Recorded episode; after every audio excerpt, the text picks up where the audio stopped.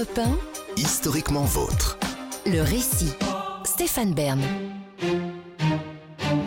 Elle était ouvrière avant d'être femme de lettres, militante socialiste et féministe. Elle reste l'une des figures majeures, et pourtant souvent négligée, du combat social dans les années 1840. Je vous raconte maintenant celle qui a échappé à une tentative d'assassinat perpétrée par l'homme avec qui elle partageait sa vie, à défaut de ses idées. Un acte qui a changé la sienne à tout jamais, Flora Tristan. Nous sommes le 10 septembre 1838 à Paris, rue du Bac, sur la rive gauche. Un homme d'une quarantaine d'années patiente depuis plus de quatre heures maintenant dans la boutique d'un traiteur où il a pris l'habitude de déjeuner. Cet homme, c'est André-François Chazal. Voilà plusieurs semaines qu'il se poste à la même table, derrière la fenêtre, qui lui offre une vue directe sur la rue. À 15h30, sa cible apparaît dans son champ de vision. Sa proie, c'est sa femme, Flora Tristan, dont il est séparé depuis 13 ans. Elle n'a plus que quelques mètres à parcourir pour rentrer chez elle au 100 bis rue du Bac. La suite a été soigneusement retranscrite dans le procès qui a opposé les époux. Il avait les mains dans les goussets de son pantalon. La forme des pistolets s'y dessinait parfaitement. Il s'avançait vers elle. Arrivé à quatre ou cinq pas de distance, il quitta le trottoir, il fit un circuit et revenant par derrière, il lui tira un coup de pistolet à bout portant. Puis il posa sur le trottoir le pistolet dont il venait de se servir. Il prit son autre arme dans la main droite. Il tenait encore ce second pistolet armé quand le concierge de la dame Chazal, attiré par le bruit de la détonation, le somma de remettre son arme. André Chazal ne résiste pas. Il présente deux lettres à destination du procureur du roi et au ministre de la Justice dans lesquelles il avoue son crime. Quand vous recevrez ce mémoire, justice sera faite et je serai à votre disposition. Malheureusement pour lui et fort heureusement pour Flora, la jeune femme, après plusieurs jours de lutte, survit à l'attaque. Les médecins ne parviennent cependant pas à extraire la balle qui s'est logée très proche du cœur. Flora Tristan doit apprendre à vivre avec. Son mari, lui, est condamné à 20 ans de travaux forcés commués en une peine de prison. Cette tentative d'assassinat est une épreuve supplémentaire dans la vie de Flora Tristan. Ah, être une femme au XIXe siècle n'a rien d'une sinécure, surtout quand la loi est contre vous. Flora Célestine Thérèse Henriette Tristan et Moscoso, née à Paris en 1803. Sa mère, Anne-Pierre Lenné, est une bourgeoise parisienne qui a fui la France pour l'Espagne pendant la Révolution. Dans la péninsule ibérique, elle épouse Mariano de Tristan y Moscoso, un aristocrate d'origine péruvienne. Le couple donne naissance à une fille, Flora. Mais de retour en France, l'époux ne prend pas le temps de faire retranscrire ce mariage. Alors, quand il meurt en 1807, Flora et sa mère n'ont droit à rien. Elles sont expulsées sans ménagement de l'appartement familial Cossu, rue de Vaugirard. L'État en devient le nouveau propriétaire. Commencent alors pour la mère et la fille des années de grandes difficultés financières. En 1821, Flora Tristan a 17 ans. Sa maman la pousse à épouser un certain André Chazal, le frère d'Antoine, le coloriste chez qui la jeune fille a décroché un emploi. Un mariage arrangé qui vire vite au cauchemar pour Flora. Son mari dévoile son vrai visage, celui d'un homme jaloux, possessif et violent. Flora a du caractère. Mais pourquoi alors ne rompt-elle pas le mariage, me direz-vous? Mais euh, parce qu'elle n'en a pas le droit.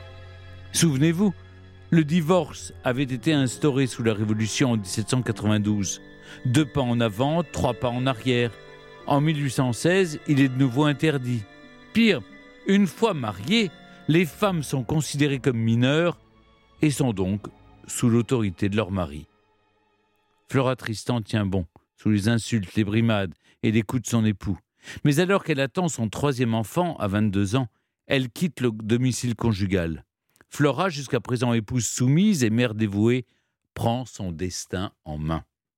Pour échapper à son époux qui la recherche, elle emprunte des pseudonymes, confie ses enfants à sa mère et s'exile en province.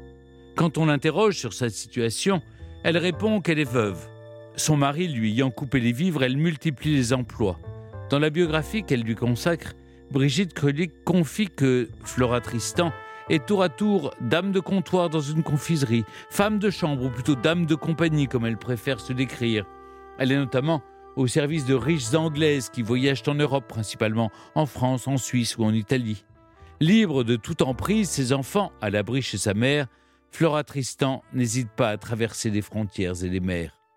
Le 7 avril 1833, le jour de son 30e anniversaire à Bordeaux, elle embarque sur un bateau, le Mexicain, en direction de Valparaiso. La traversée, initialement prévue pour durer 90 jours, en dure 133. Et Flora Tristan, la seule femme à bord, doit apprendre à cohabiter avec l'équipage dans des conditions très spartiates. Arrivée au Pérou, elle rencontre son oncle paternel qui accepte de lui verser une petite rente, mais pas d'héritage complet, le mariage de ses parents n'ayant pas été reconnu.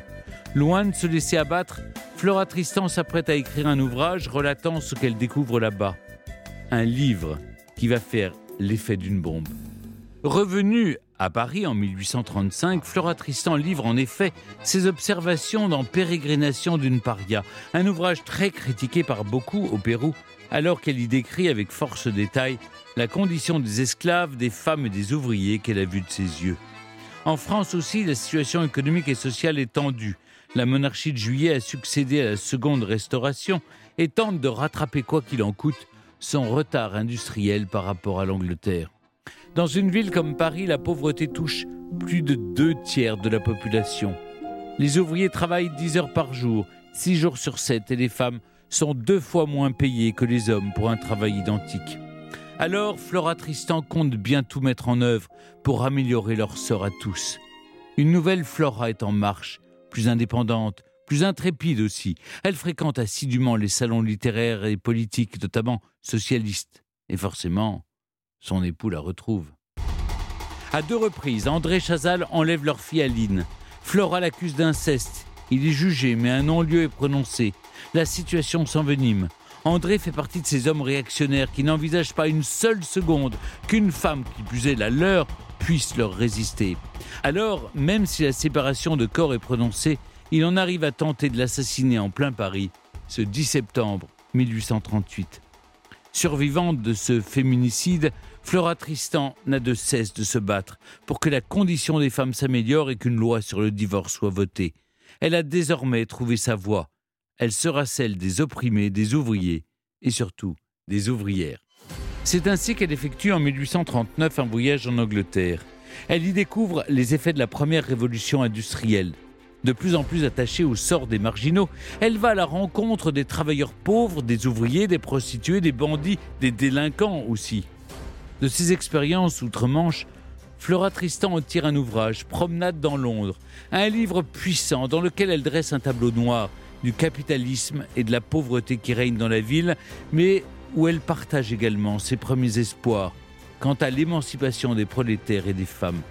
Enfin, pour hiérarchiser sa pensée, elle publie son œuvre majeure, l'Union ouvrière. Certains lui prêtent même, avant Marx et Engels, la paternité, j'oserais dire la maternité de l'Union internationale de la classe ouvrière.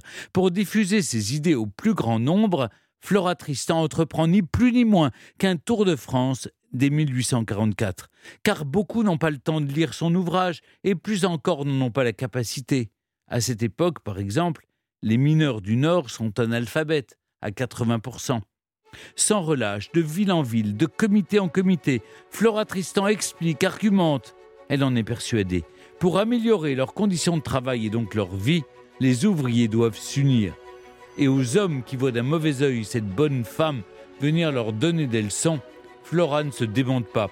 Pour sortir de ce dédale, je ne vois qu'un moyen, Commencez par instruire les femmes parce que les femmes sont chargées d'instruire les enfants mâles et femelles. Et Flora Tristan sait quelque chose.